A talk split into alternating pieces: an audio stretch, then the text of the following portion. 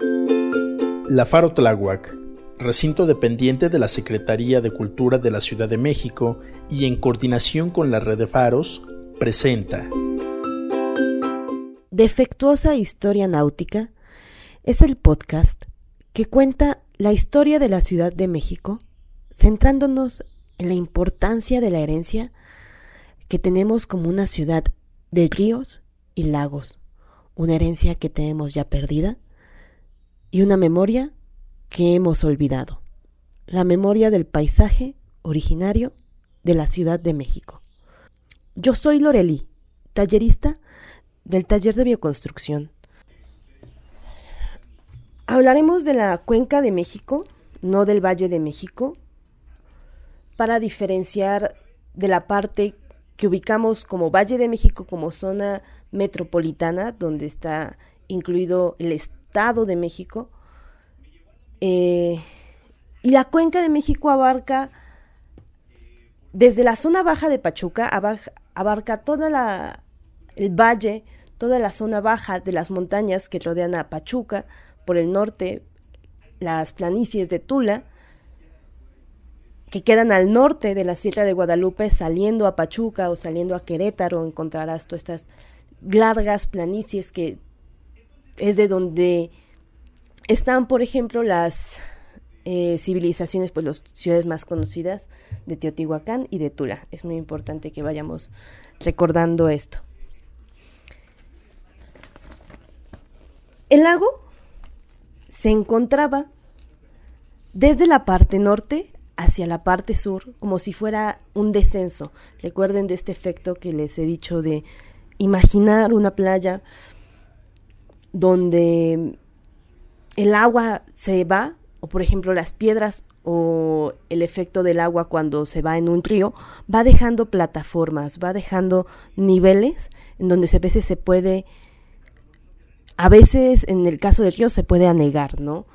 Este es el, caso a gran escala de lo que fue el proceso geológico de la ciudad, dejando un gran lago desde la zona de Zumpango, más o menos por donde estará el actual aeropuerto de Santa Lucía, una zona fértil porque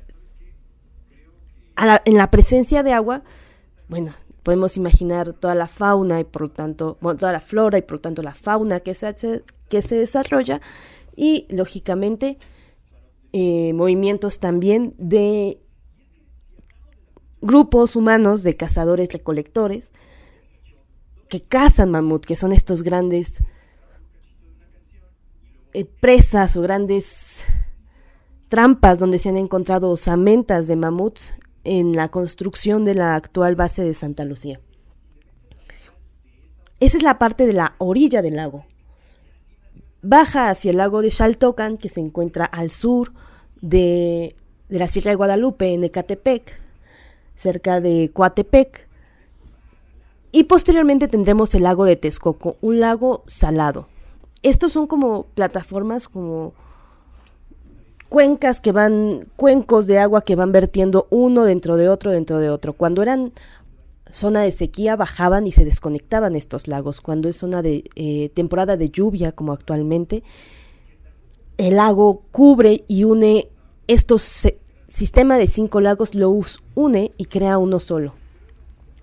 Lago de Texcoco, eh, que es agua salada por la composición de las primeras erupciones que hubo en la zona. La Sierra de Guadalupe es una península que sobresale en el lago, porque este vuelve a entrar en la zona actual donde está Ticomán, Tenayuca, el centro del Chiquihuite.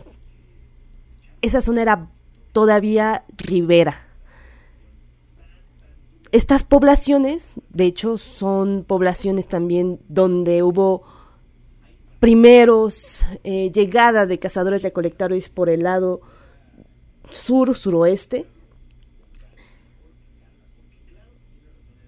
Y bueno, toda la ribera que baja, que se, se alimenta de las aguas que vienen de la Sierra Nevada, que es la que da hacia Toluca, la zona de Naucalpan, eh, cerca de Faros Capozalco, Faro Perurela, toda esa zona de grandes ríos que vaciaban directamente al lago de Texcoco.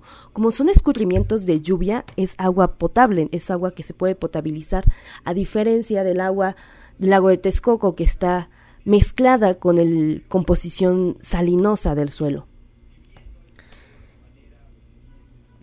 Todo el agua dulce de la ciudad rodea pequeños islotes primitivos como el islote de la Michuca, el, islote de Tenochtitlán, el de Tlatelolco, el de Nonualco. Hay otros inclusive a la altura de lo que ahorita es eje central y Torres Adalid, más o menos a esa, a esa altura. Y baja eso hacia un canal que era lo que se encuentra datado como el cabo de Culhuacán. En códices todavía se encuentra como los, los españoles llegaron por la parte sur y observaron esta parte angosta que es actualmente Churubusco, Coyoacán, la parte sur es donde se angosta el lago y seguimos bajando. El agua sigue virtiendo una dentro de otra. Este, esa parte angosta vierte sobre el lago de Xochimilco justo la formación de, lava volcánica en Cuicuilco, donde había, estaban también una de las primeras civilizaciones cuicuilcas, forma esta angostura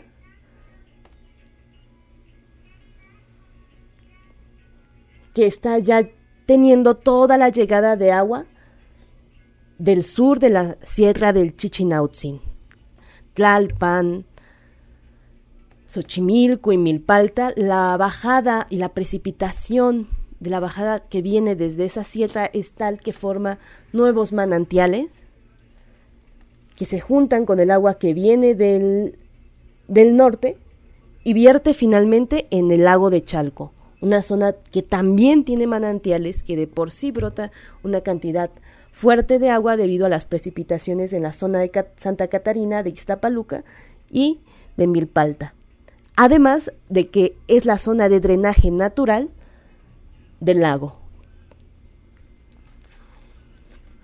Los primeros pobladores en la cuenca de la Ciudad de México tienen registro en la zona norte de Zumpango y Xaltocan.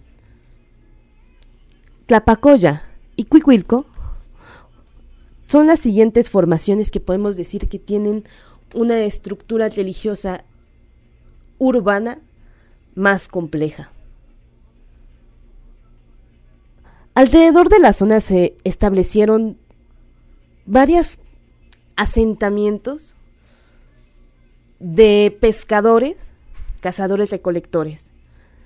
Pero la zona donde hubo un mayor desarrollo económico fue al norte, en la conocida Teotihuacán, donde está la deformación del cauce natural del río San Juan, algo así como lo que imaginamos y vemos en videos con un güey con un palo que hace una alberca, una civilización con muchos palos hicieron la desviación de un río para alimentar el drenaje de la ciudad. En esa ciudad el, la disposición urbana significaba el, cómo estaban orientados también sus conocimientos. Los ejes urbanos significan ejes axiales en la cosmovisión. Por eso tenemos la importancia del Sol y la Luna, el Palacio de Quetzalcoatl como zonas de gobernación a lo largo de una calzada. Son imposiciones políticas, ideológicas, plasmadas en la arquitectura. Como toda ciudad grande llegan muchos inmigrantes y eh, se vuelve una ciudad compleja, con bastante división, eh, bastante... Es una ciudad cosmopolita, con gente de muchas partes, que llegó a abarcar más o menos unos 20 kilómetros cuadrados. Para nuestra imaginación sería más o menos la mitad de la Ciudad de México, la extensión máxima de, dicho, de dicha ciudad, de la ciudad de los dioses. Es así como la llamaron posteriormente. Sin embargo, eh, vienen las sequías que producen hambruna y como todo momento de hambruna existe la desestabilidad política. La misma diversidad de la ciudad se vuelve en contra de sí misma y las, lo que era diverso se quiebra. Eh, la ciudad es abandonada y cuentan crónicas que tras el éxodo de Teotihuacán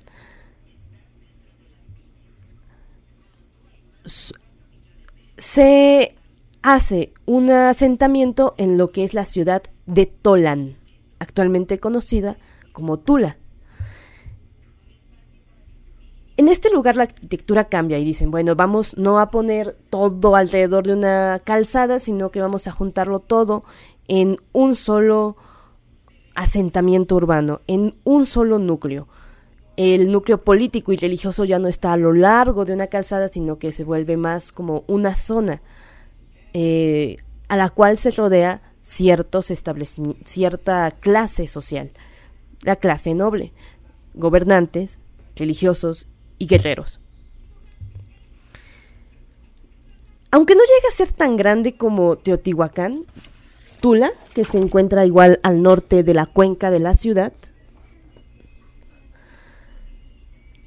es un centro importante político y económico, a la que igual se hace un tejido social de diversidad de gente que venía emigrando del norte o inclusive con influencia en la península maya. El ejemplo más claro es los atlantes de Tula, son formaciones que se encuentran replicados en forma semejante y posterior en Chichen Itza. Para aquel momento en donde no había ni internet ni una forma directa de comunicación, el hecho de que una ciudad en donde está Tula tenga contacto con otra ciudad donde está Yucatán, habla de importantes ligas de comunicación de, que existe la comunicación y el intercambio cultural, gastronómico, ¿no? Eh, de conocimientos que hay entre dos lugares. Esa es la importancia de un lugar cosmopolita, de un lugar con, con contacto con lo, con lo extranjero. En aquel momento eran culturas totalmente distintas y obviamente al verse distintas había posibilidad de roces entre ellas. Em, inclusive en Tula también existe un río que es el que delimita la ciudad, que alimenta hacia el lago de Zumpango. Es un río, el río Tula, es también por así decir una forma en que el agua define los orígenes de la ciudad. El río San Juan en Teotihuacán ya había sido modificado, entonces vuelve a repetirse esto de que la presencia de los ríos en las civilizaciones de la cuenca de México, las primeras civilizaciones, las primeras grandes civilizaciones, ya tenían que estar en contacto con ingenierías hidráulicas. Como toda ciudad cosmopolita, mismas divisiones políticas generan desestabilidad y provocan el éxodo de Tula. Seguramente esto, causado y aunado con algunos detalles como hambrunas, como sequías, como todo lo que en, en toda fin de una ciudad debe de acontecer.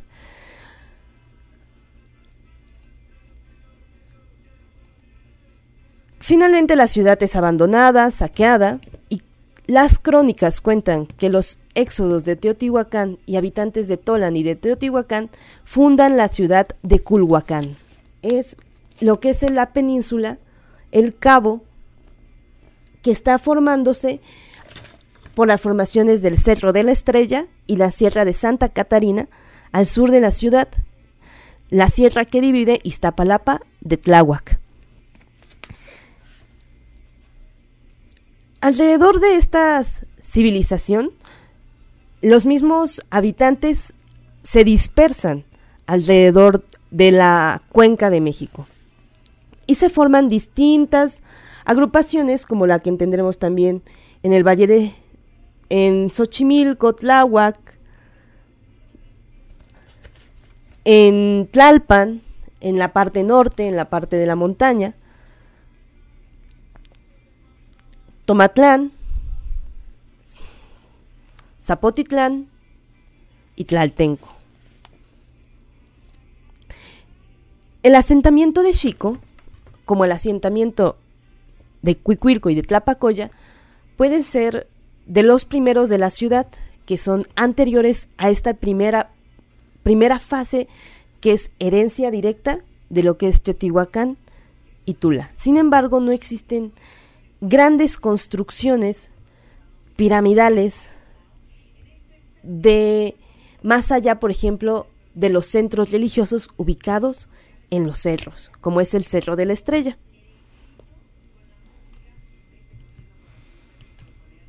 Seguramente muchos de estos barrios los encontrarás tú actualmente recorriendo la ciudad con algún nombre de algún santo, como Santa María Tonancintla, ah no, como Santa Cruz Mellehualco, que pues es o Santa María Tomatlán o San Andrés Tomatlán, que son asentamientos alrededor de dicho cabo, que actualmente son barrios de la Ciudad de México, de Iztapalapa, principalmente.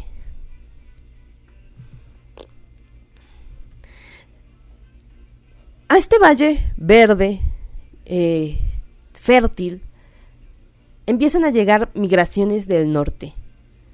Las migraciones que vienen, algo así como lo que ahorita entendemos como estas caravanas migrantes que vienen del sur, en algún momento llegaron del norte, de las culturas chichimecas. Es así como uno de los grupos que llega, el más numeroso, que viene bajando de lo que cuentan las crónicas como Aztlán, realmente sabemos muy poco. La historia fue reescrita por ellos mismos una vez que cambia su situación. Llegan por el norte, por el lago de Zumpango, una de las primeras dataciones de la apertura del fuego nuevo es justamente en el Yohualtepetl, que es el cerro que tenemos justo enfrente de Faro Indios Verdes, el cerro de la reserva de Tepeyac, el Yohualtepetl, el Zacatepetl, son los dos cerros que están al lado de lo que es el camino entre Santa Isabel Tola y la CTM Atzacualco. Es ahí donde se hace la celebración del Fuego Nuevo, la tercera celebración del Fuego Nuevo que se registra desde la llegada de, aquel, de aquella grande inmigración. La Sierra de Guadalupe es, se encuentra en lo que es la estación de metro Indios Verdes. A unas cuadras encontrarás justamente el lugar del que estoy hablando. El grupo se divide en el centro de Chapultepec. Llegan dando vuelta por la ribera a este cerro donde se dividen. El mito es que hay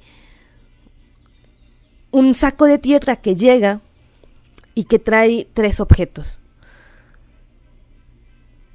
Estaban entonces los malinalcas, que se quedan con la tierra,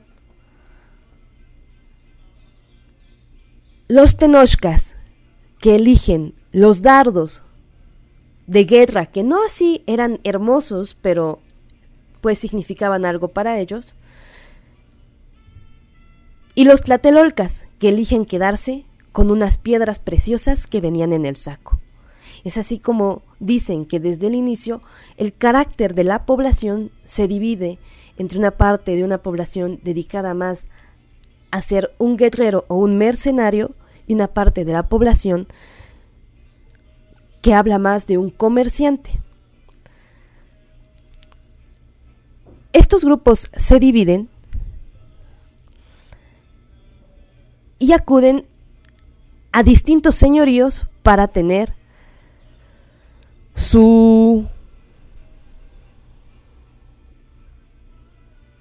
para tener tierras, para, para poder sobrevivir. Entonces, los primeros con los que van son con los culhuas. El grupo está con los culhuas y le dicen, bueno, señor, muchas gracias por dejarnos en estas tierras, ahora vamos a celebrarlo y ¿por qué no nos da a su hija?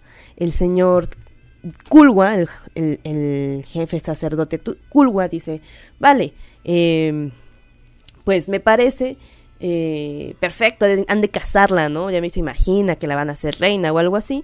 Y lo que resulta ser es que tras la ceremonia descubre el señor Kulwa que después de los tambores viene un sacerdote y no viene la hija atrás, sino que el sacerdote trae la piel de la hija puesta. La sorpresa obviamente fue bastante y expulsan al grupo Tenochca de la península de Culhuacán por sus ritos religiosos, por sus eh, costumbres mm, de sacrificio humano. El grupo va a Xochimilco como sirviente también. Es un grupo que como tiene un carácter de mercader, tiene esta facilidad de más bien buscar, ¿no? Eh, un lugar donde acomodarme y servirte a ti. El, como, bueno, no necesitas un guardaespaldas, un guarura, algo que te sirva y mientras me puedes, pues, no sé, prestar una tierra para sembrar, algo así. En ese lugar aprenden lo que es la cultura de la agricultura del valle.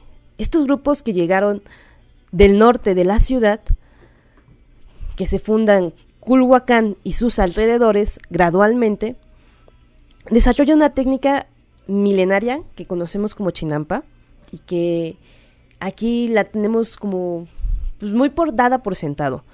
Eh, la chinampa es un desarrollo tecnológico reconocido actualmente hasta por universidades de Ámsterdam como uno de los desarrollos más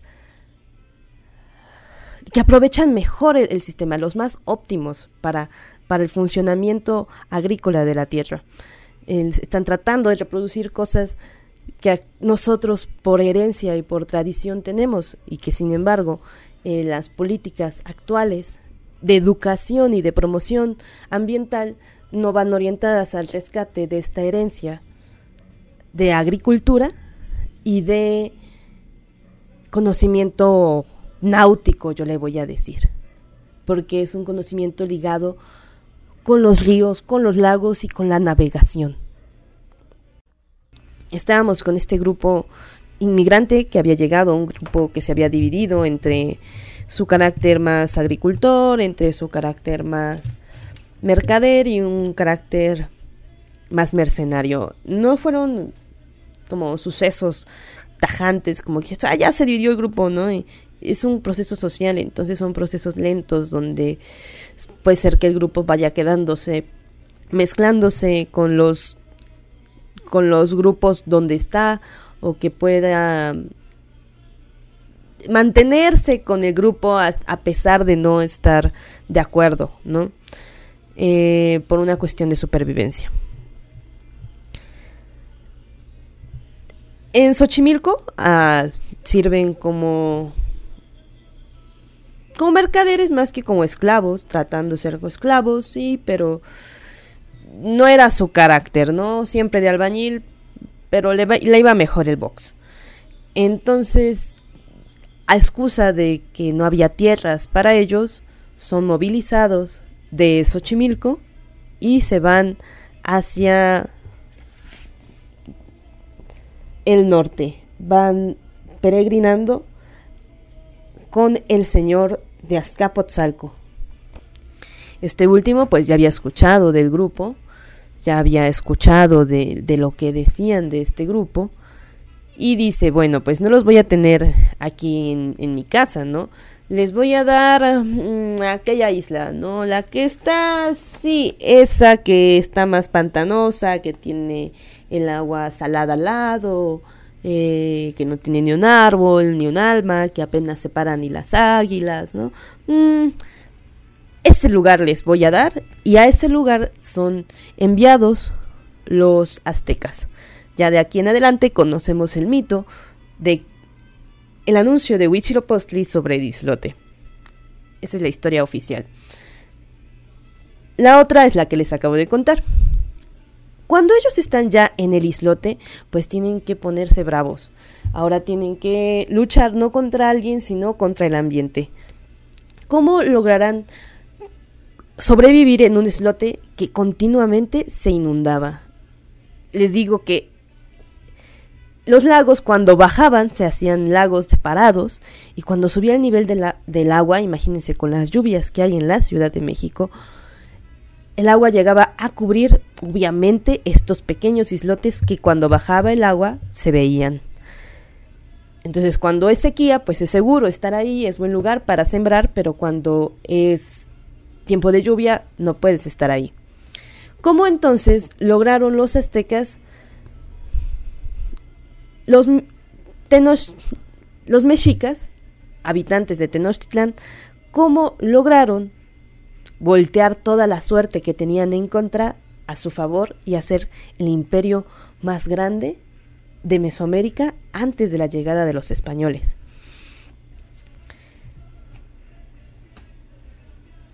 Primero, pues tendrían que aplicar todo lo que habían aprendido en el camino.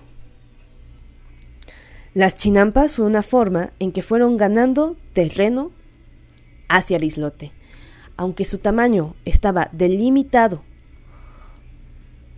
por, los, por las inundaciones, no podías crecer más allá de cierto espacio,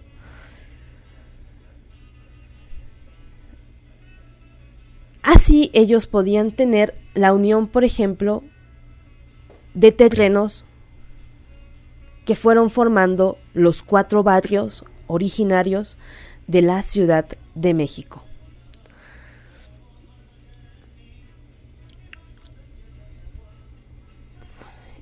El grupo, eh, que parece que no estaba de acuerdo con lo que decían la mayoría, se separa seguramente por una cuestión de tierras, me parece que ellos hacen entonces la ciudad de Tlatelolco, los dos grupos de los que había hablado al inicio, de carácter más comercial o de carácter mercenario, los aquellos que habían, cuentan las crónicas, escogido la piedra preciosa y aquellos que habían escogido el dardo, son los dos grupos fundadores de la ciudad de Tlatelolco y de la ciudad de Tenochtitlán. Tlatelolco se ubica a la parte norte y también van ganándole terreno uniendo lo que son el islote de Tlatelolco con el de Nonualco. Actualmente son barrios que seguramente tú escucharás en algún momento donde escuches el tráfico en la Ciudad de México. La unión artificial de estos islotes va uniendo y ganándole terreno al agua. El más grande, el de Tenochtitlán, también hace una conexión con el islote de la Michuca, que se encuentra al suroeste del mismo. Otros islotes ya estaban poblados, como era el islote de Huitzilopochtli, que actualmente es Churubusco, o el islote de Mixquic. Sí, el islote de Mixquic. Más al sur de la Ciudad de México. Este también es un asentamiento originario sobre un islote que está en lo que rodea el lago de Chalco, Imaginemos que en esa época no había tampoco nada de noticias de qué va a haber mañana y cómo va a estar el clima. Y cuando tu ingreso depende directamente de las condiciones naturales para la agricultura, es muy importante poder predecir el clima. Entonces, ¿cómo le hacían los aztecas? ¿Cómo le hacían los mexicas? Es por eso la solución estaba en la importancia de las montañas. Los centros religiosos astrológicos eran los centros más altos desde los que se podía tener una observación de las estrellas, de los factores climatológicos y así poder controlar también discursos políticos y económicos que van a dictar la forma de reaccionar de la gente. Sin embargo, había un gran problema para los mexicas. Tú estás en el islote y tú necesitas una montaña para poder predecir qué es lo que va a pasar. Es así como, para liberarse del poderío del señor de Azcapotzalco, van ganando y conquistando los pueblos por los que habían pasado, todos aquellos pueblos en los que estaban a la orilla de la ribera, como el pueblo de Mexicalcinco o Iztapalapa, que son pueblos con una producción fértil, son invadidos también por familias originarias del islote, lo que llaman Guerra Florida.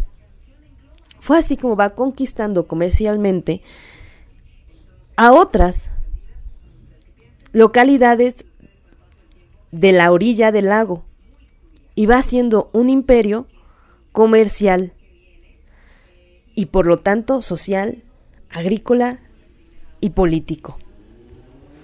Otro de los conquistas son hacia el norte, hacia la parte de Ticomán, de Tenayuca, de Santa Isabel Tola, bueno, Tolan en aquel momento, y es donde se hacen los adoratorios en la zona de la Sierra de Guadalupe hacia la Madre Tonantzin.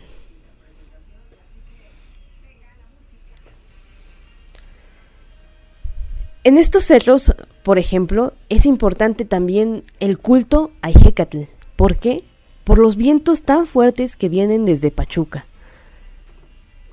Los mitos y las cuestiones físicas están íntimamente relacionadas y es lo que compone también nuestra psique social y lo que va haciendo que el cerro de Zacahuisco, adoración, adoración celeste, y el cerro de mm, Cuautepec, adoración a Tlaloc. Seguramente por las grandes precipitaciones que se forman en la zona y los manantiales que de dicha montaña brotan. Es muy importante la presencia de los manantiales para la economía mexica, entonces por eso es importante adorar a las montañas, porque es de donde salen los ríos, de donde viene el viento, y es lo que nos moldea como ciudad. La Sierra de Guadalupe se encuentra al norte de la ciudad. Una forma también de ir componiendo o de ir conquistando es la formación de una identidad que está mezclada y muy permeada en la composición y la forma urbana arquitectónica de apropiación del lugar. En la que, es decir, que el cómo habitemos la ciudad nos identifica cómo somos, nos habla de cómo somos, cómo son nuestras calles, qué hay en cada barrio. Por ejemplo, México Tenochtitlán estaba dividido en cuatro barrios originarios.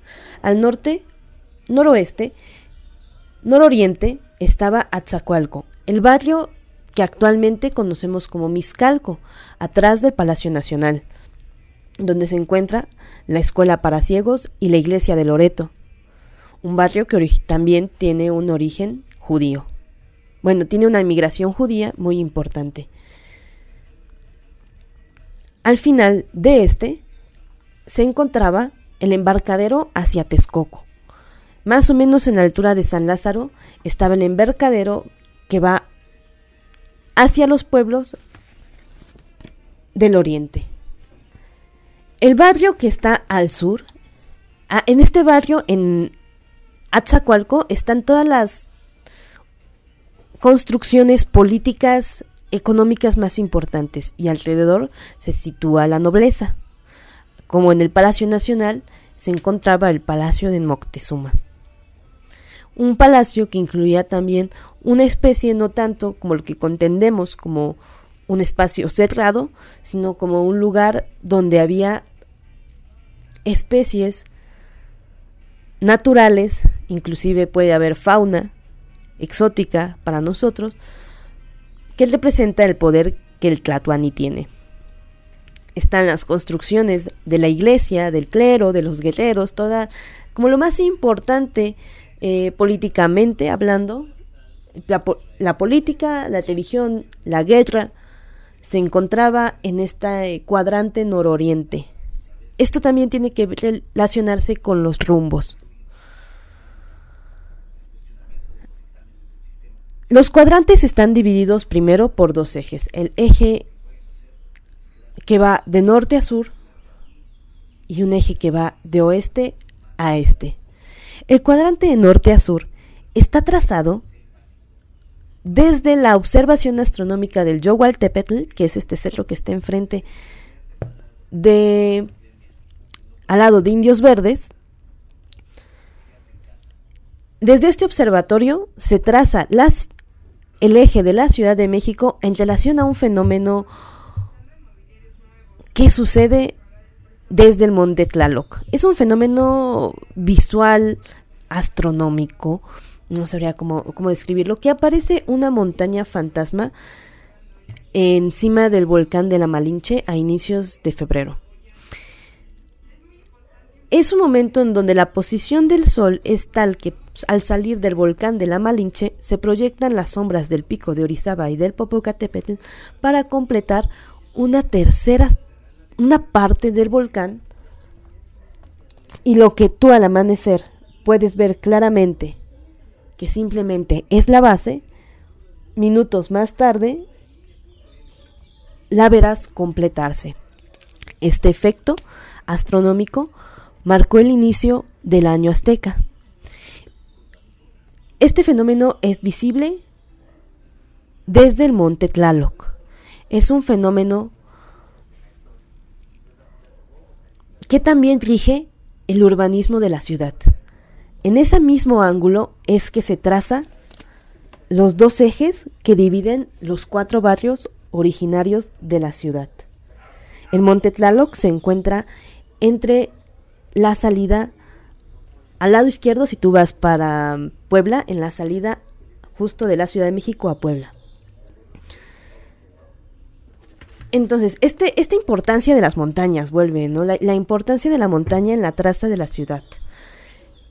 Y este, esta traza se parte desde el Tepeyac. Desde ahí es que se trazan y se calcula los barrios y los ejes que van de norte a sur y de este a oeste de la ciudad, dividiendo a los barrios de Atzacualco, en la zona política, Cuepopan, Soquiapan. Y Nextipan, que dependen de su vocación, ¿no? Uno, les decía, el nororiente, que es la parte que está en el Templo Mayor, es la zona de guerreros política, y la parte sur-oriental es la parte de mercaderes. Este barrio, donde actualmente está la Meche, obviamente, eh, donde estaba, donde está el Palacio del Senado, al lado del Palacio Nacional, estaba lo que es el mercado del volador. El mercado del volador es, era un tianguis creado desde, desde México prehispánico, una extensión muy grande de un gran tianguis, de un gran mercado al aire abierto. Este tianguis se encuentra justamente en lo que es la calle de Corregidora, que pasó a ser lo que era, bueno, antes era la sequía real y que posiblemente era uno de los canales que derivaba después en el Palacio de Moctezuma. Pero también era uno de los canales por donde llegaba toda la cosecha del lago de Chalco. El lago de Chalco fue el granero de la Ciudad de México. Fue una de las conquistas, con esta forma de conquista, de guerra florida, de la ciudad para servir y dar comercio hacia el Zócalo. Entonces, esta ruta que va por Canal Nacional, por Canal de Chalco, Canal de la Viga, que sigue hasta la calle de Corregidora, más o menos a enfrente de, de la Merced, donde hay una iglesia. Este camino era el que se recorría para surtir a la ciudad. Entonces ahí era donde se habitaban todos los mercaderes, ¿no? Los barrios no estaban tanto conectados por cuestión, eh, como una cuestión económica, social, mm, como la comprendemos nosotros, idéntico. Inclusive cada barrio tenía su identidad, su teocali, estaba dedicado a un dios distinto de acuerdo a lo que en su cosmovisión cada uno de los cuatro rumbos significaba. Es decir, que la cosmovisión y lo que veían o lo que veríamos en nuestra iglesia es lo que se tendría que vivir y ver también en la ciudad, o era lo que ellos reforzaban la idea ideológica religiosa con una imagen urbana, haciendo una identidad muy fuerte, una identidad del imperio muy fuerte. La formación de cada uno de los estudiantes de cada barrio estaba dado en estas casas de oficio donde se aprendía a realizar los oficios que estaban de acuerdo a cada barrio. Por ejemplo, el Calmecac es la escuela del barrio, obviamente del barrio nororiental, el barrio donde se aprende a ser un guerrero, se aprende también pues toda la cuestión religiosa, política.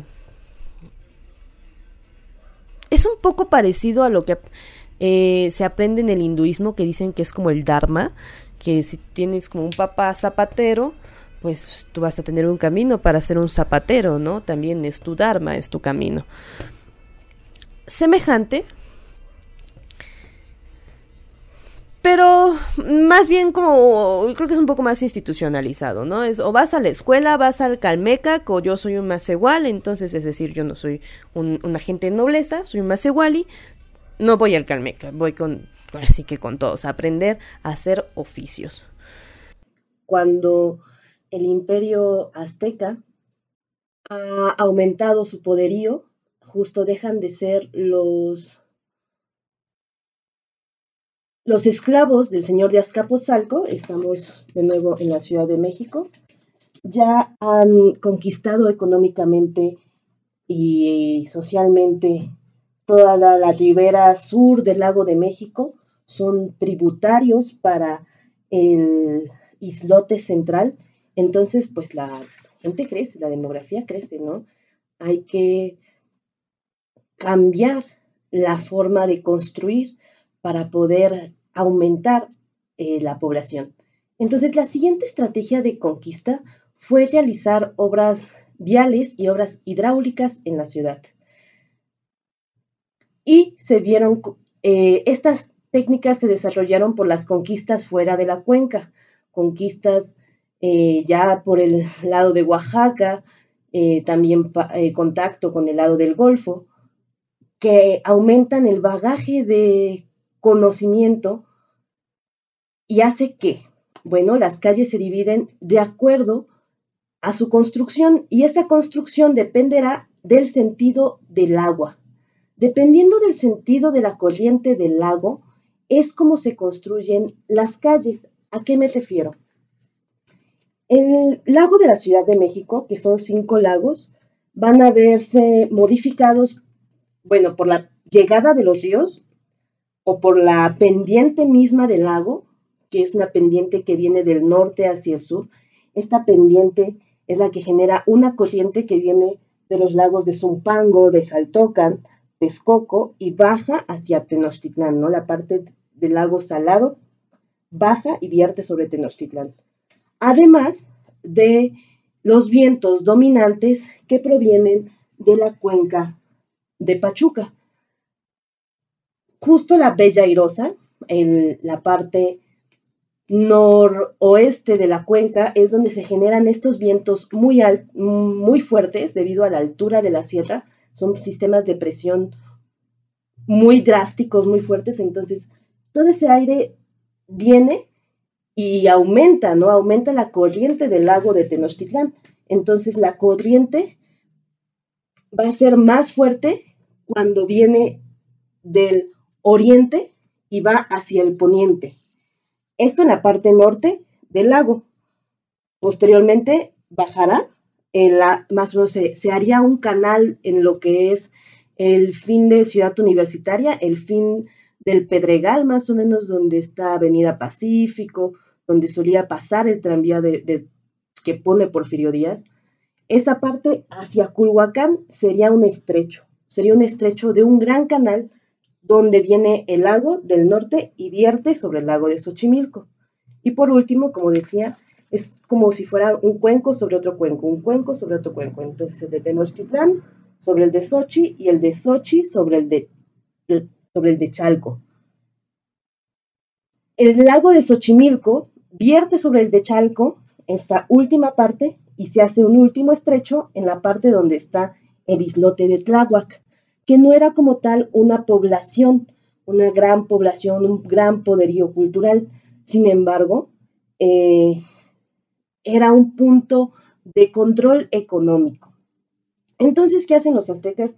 Pues nada tontos, hacen conexiones o puentes, avenidas, que permiten, además de unir al, pues, a, a tus principales clientes, a tus principales tributarios, a tus principales eh, ciudades, una es Xochimilco, una es la ciudad de Chalco, la ciudad de Mexicalcingo y de Iztapalapa, así como Coyoacán. Entonces, ¿qué ciudades salen?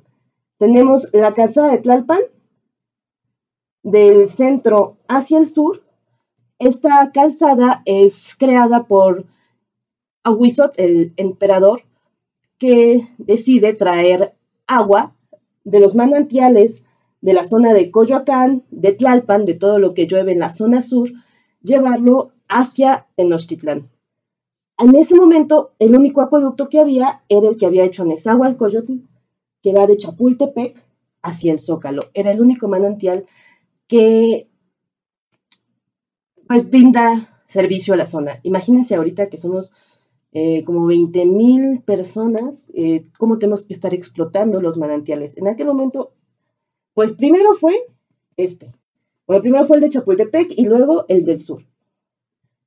Eh, le avisa el señor de Coyoacán, le dice a Huizo, pues fíjate que aquí llueve mucho, entonces este manantial de pronto tiene un montón de agua y se puede llevar a tu ciudad.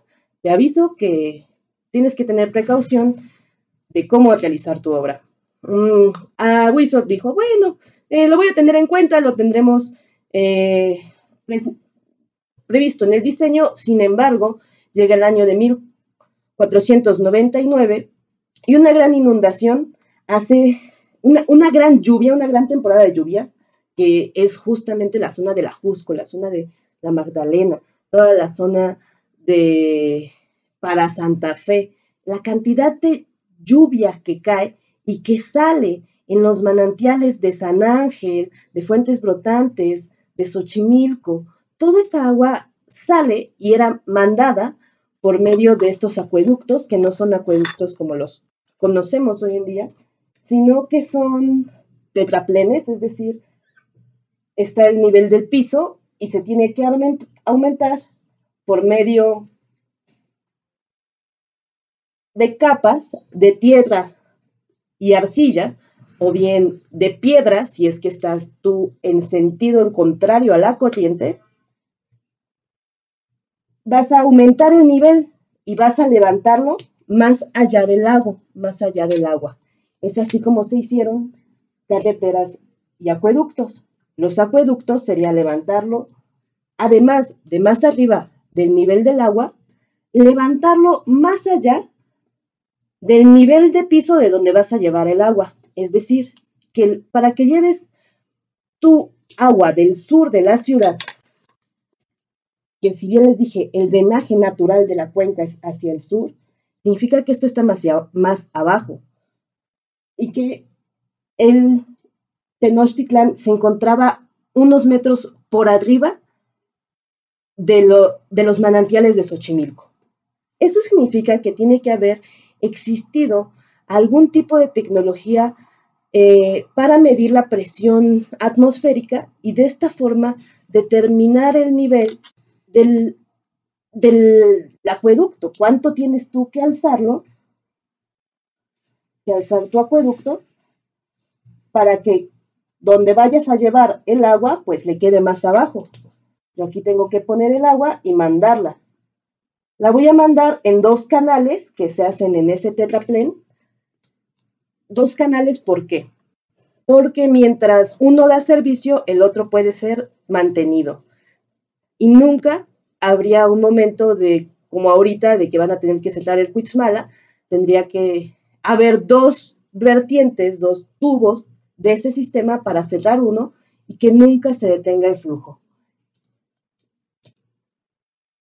Estos acueductos, bueno, el principal y que todavía queda para eh, ya eh, para la época colonial se conserva también el de Chapultepec, que queda sobre la avenida Arcos de Belén, y el acueducto que va del Coyoacán, más o menos sobre Avenida División del Norte, todavía, obviamente, no la construcción original, una reconstrucción y todavía se mantiene, por así decirlo, la obra eh, con sus adaptaciones tecnológicas a la época.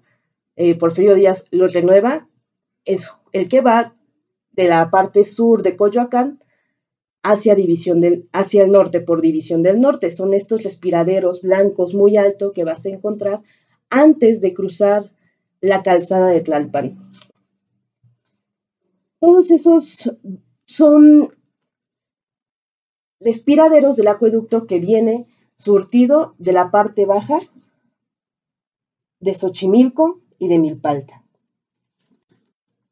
Pero que otra, no fue la única obra. Además de acueductos, crearon calzadas diques, algo que han parecido los albarradones, que serían como una especie de presa, eh, de presa con calle que permite hacer un sistema de presas adentro de la cuenca.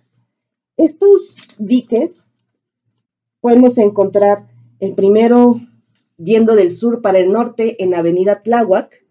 Es un dique que parte eh, desde Tulyehualco, que es el trazo actual de la Avenida Tláhuac, y va hacia el pueblo de Tlaltenco, que era un pueblo de pescadores.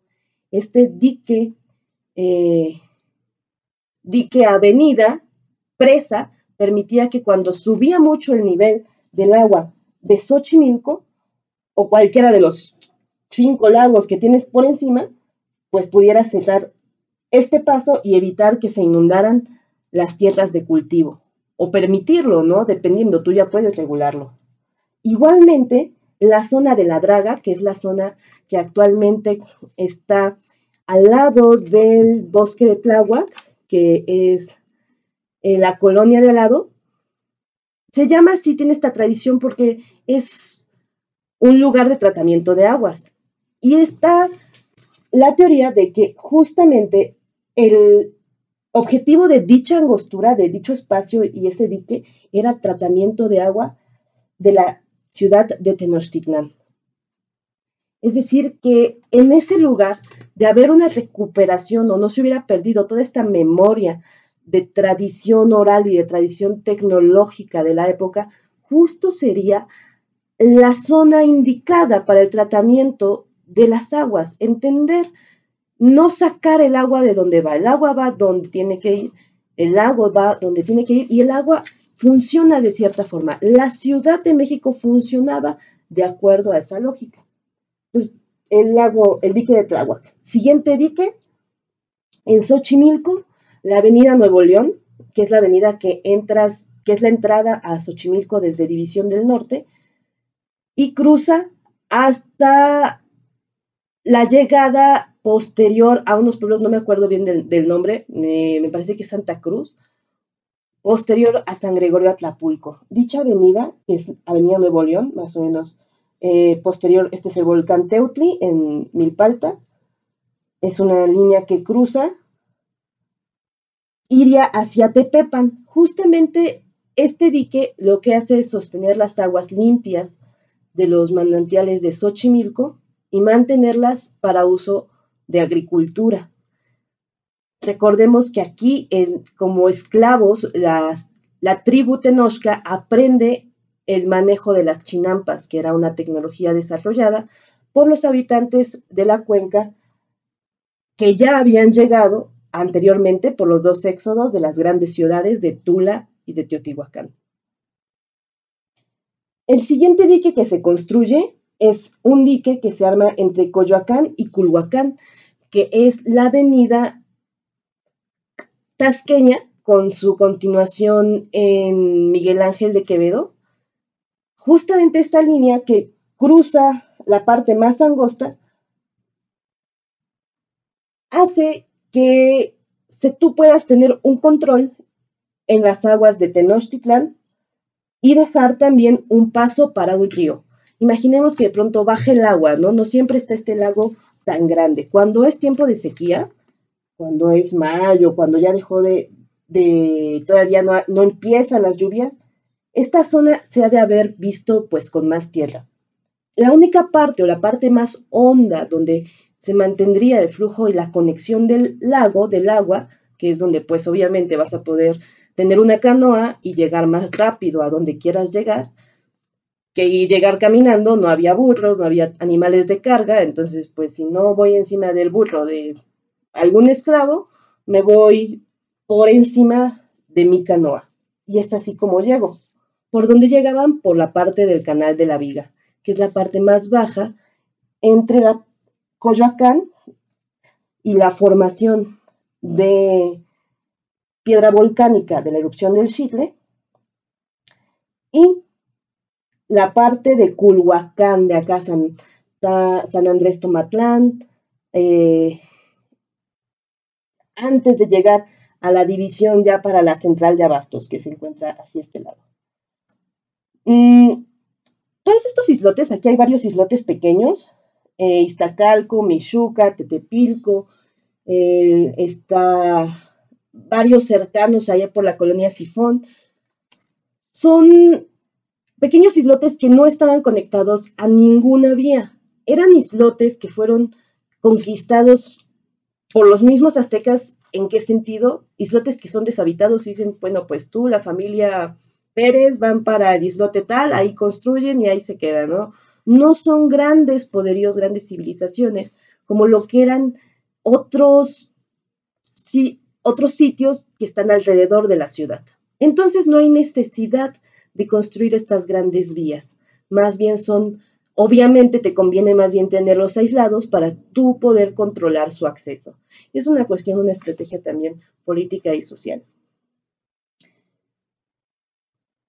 Aguizot hace un dique que rodea el, el, islote principal, pero como recordamos en 99, en el 499, está la inundación ¿Y qué pasa? Se tiene que hacer un nuevo dique. El nuevo dique que se hace, los diques que se hacen son diques más o menos de 16 kilómetros. Es, es una gran construcción, imaginemos esta gran presa hecha de piedra, porque tú estás en contra de la corriente natural del agua, entonces tienes que hacerlos de unos materiales muy resistentes. Unes lo que es la central de abastos Mexicalcingo, Metro Apatlaco, mm, línea verde, que es el pueblo de Iztapalapa, haces un dique de ahí hasta Metro Indios Verdes posterior, más o menos la colonia de la CTM, por ahí por donde está Faro Indios Verdes. Unes lo que es la Sierra de Guadalupe con la Sierra de Santa Catarina. Haces una gran presa, se llaman albarradones, un gran dique que sirve como avenida y sirve como limpieza de aguas. Este es el más importante, es el último construido. Se encuentran todavía unos restos de él porque parece sube hasta la Sierra de Guadalupe, mantiene todo el agua dulce, le da la vuelta para mantener el agua dulce separada del agua de, de Texcoco, que es un agua salada, un agua que no se puede beber. Entonces, sucede que ya tú al poder controlar tu ambiente, controlar tu alrededor, puedes controlar mejor políticamente también. ¿Por qué? Porque no vas a estar luchando todo el tiempo contra inundaciones. La forma de controlar las inundaciones es poder elaborar estos lazos políticos, económicos, de trabajo, que obviamente pues si antes ellos fueron los que hicieron la calzada Vallejo, la calzada de Nonualco a Tlatelolco cuando eran esclavos, ahora que son los maestros, o sus esclavos y sus tributarios son los que hacen sus calzadas. Es así como está en la calzada de Tlalpan, que une el pueblo de Huichilobosco, Coyoacán, pero no se llamaba calzada de Tlalpan, se llamaba calzada de Iztapalapa, porque unía también hacia la derecha con Iztapalapa y Mexicalcingo. Entonces, el mero mero islote queda definido por cuatro grandes calles. Actualmente calzada de Tlalpan, calzada México-Tacuba, calzada eh, que va, de, la calzada Vallejo, que va de Tenayuca a Tlatelolco, y una última calzada que se une con el Tepeyac, que es este, esta formación tan importante para los aztecas. Recordando, eh, la ciudad está trazada de acuerdo a un fenómeno geológico que se llama la Gran Montaña. Este fenómeno es observable en la sierra de Las Cruces, que es la que nos divide de Puebla, que se encuentra hacia el, hacia el oriente, y es un fenómeno donde aparece una montaña que no existe sobre la Malinche. La Malinche es un volcán que está erosionado, entonces solo se ve la base. El sol a inicios de febrero sale por la mitad y la proyección de las sombras del Popocatépetl y el pico de Orizaba hacen que se termine la forma y que aparezca una montaña que no existe. Este fenómeno es el que, de acuerdo a él y a su orientación, es que se traza la Ciudad de México. ¿Desde dónde? Desde el Tepeyac. La reserva del Tepeyac, más o menos. Entonces, desde ese punto dicen, ah, vale, paralelos al efecto de la gran montaña, trazamos el eje central, que es justamente la calle eje central va a ser una que una el islote de Tenochtitlán con el islote de Tlatelolco. La última ciudad en ser conquistada más violentamente va a ser su ciudad hermana, que era la ciudad Tlatelolca. Recordemos muy, muy al inicio que la tribu, ahora sí que los inmigrantes que llegan a la Ciudad de México en, en este tiempo que les decía que solo eran los muchachos que quedaron de Tula y de Teotihuacán, llega esta bola de inmigrantes, esta ola de inmigrantes, y se dividen en Malinalcas, Tlatelolcas y Tenochcas. Algo así dice la tradición que llegó el saco con dardos, tierra y piedras. Los Malinalcas decidieron quedarse con la tierra. Los Tenochcas decidieron quedarse con los dardos, aunque no fueran exactamente muy bonitas. Y los Tlatelolcas se quedaron con las piedras preciosas. Esto habla del carácter de los grupos que llegaron de esta ola de inmigrantes, un grupo un poco más, mm, más mercader, más buscando comerciar y otro grupo que llega como mercenario, como al servicio de la guerra. Y justamente este grupo, el grupo Tenochca, es el grupo que termina siendo el imperio azteca, que termina siendo el imperio que conocemos como este imperio al que dominan los españoles. Bueno, esto fue más o menos lo que, cómo construyeron las, las calles, ¿no? Esto fue cómo hicieron las calles principales, si es que venían en contra o a favor del lago, es si eran construidas solo con arcilla o si debían de mejorarse con piedra. Todo este conocimiento es un conocimiento legado y que nos pertenece a nosotros como ciudadanos y nos pertenece como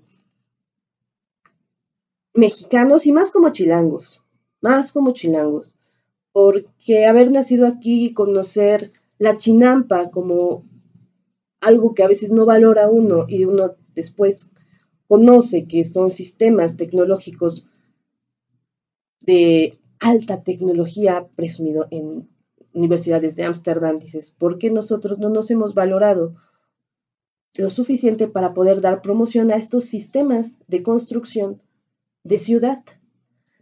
La ciudad ha sido planeada totalmente distinto. Justamente en el próximo podcast, próxima semana, en el curso de verano que tendremos en la Faro Tláhuac de la historia de la Ciudad de México, estaré hablando finalmente del cambio radical, de esta acuópolis que les acabo de hablar, hemos hablado de una ciudad de canales, de lagos, de diques que eran regulados y que decían, ah, pues el lago de Texcoco ahorita aguanten ahí el agua en lo que se bajan las aguas en el lago de Tenochtitlán.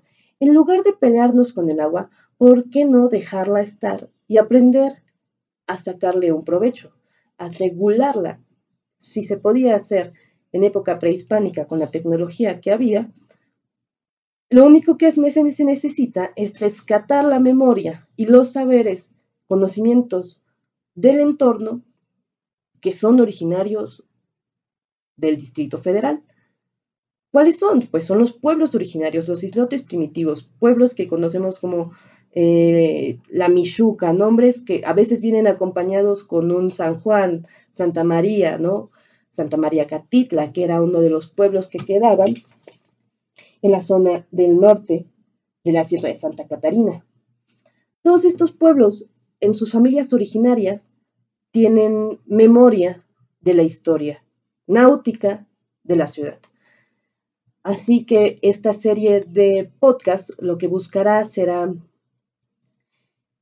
promocionar el rescate de esta memoria y conocer a través de la historia de la ciudad unas nuevas formas de construir y de habitar ciudad, de construir nuestra relación con el agua y de rescatar la memoria náutica de la ciudad, rescatar la importancia que hubo con el manejo de canoas y de barcos que llegaron a navegar en el lago de Texcoco. Aunque lo más bajo llegaba a ser una altura de 4 a 6 metros, o sea, no era un lago muy profundo, esto en Chalco o en la zona de Texcoco por cola de pato actualmente para la salida a Querétaro. Eso era lo más bajo, o sea, no era un, lago muy, muy hondo pero era un lago que cuando sube, sube, y de los cinco laguitos inofensivos que se llegan a formar, se crea un gran mar. Un gran mar que fue utilizado como forma de sustento, utilizando a Chalco como la zona de cultivo, los ríos y canales como formas de desplazamiento, y estos puntos donde cruzan los canales con los diques eran llamadas garitas que, es mejor lugar que para poner impuestos. Exactamente. Ahí donde crucen todos, ahí mero deberás de pararte a cobrar el paso al siguiente nivel. Así eran como estas calles, Avenida Tláhuac, Nuevo León, Tasqueña, eran las avenidas que servían para hacer división en los canales de flujo económico, como el canal de la Viga. Agradecemos a todos los que nos han sintonizado, a todos los que han estado en la plática y les recomendamos seguir viendo las publicaciones de la página. Esto ha sido todo por hoy y te invitamos a seguir sintonizándonos.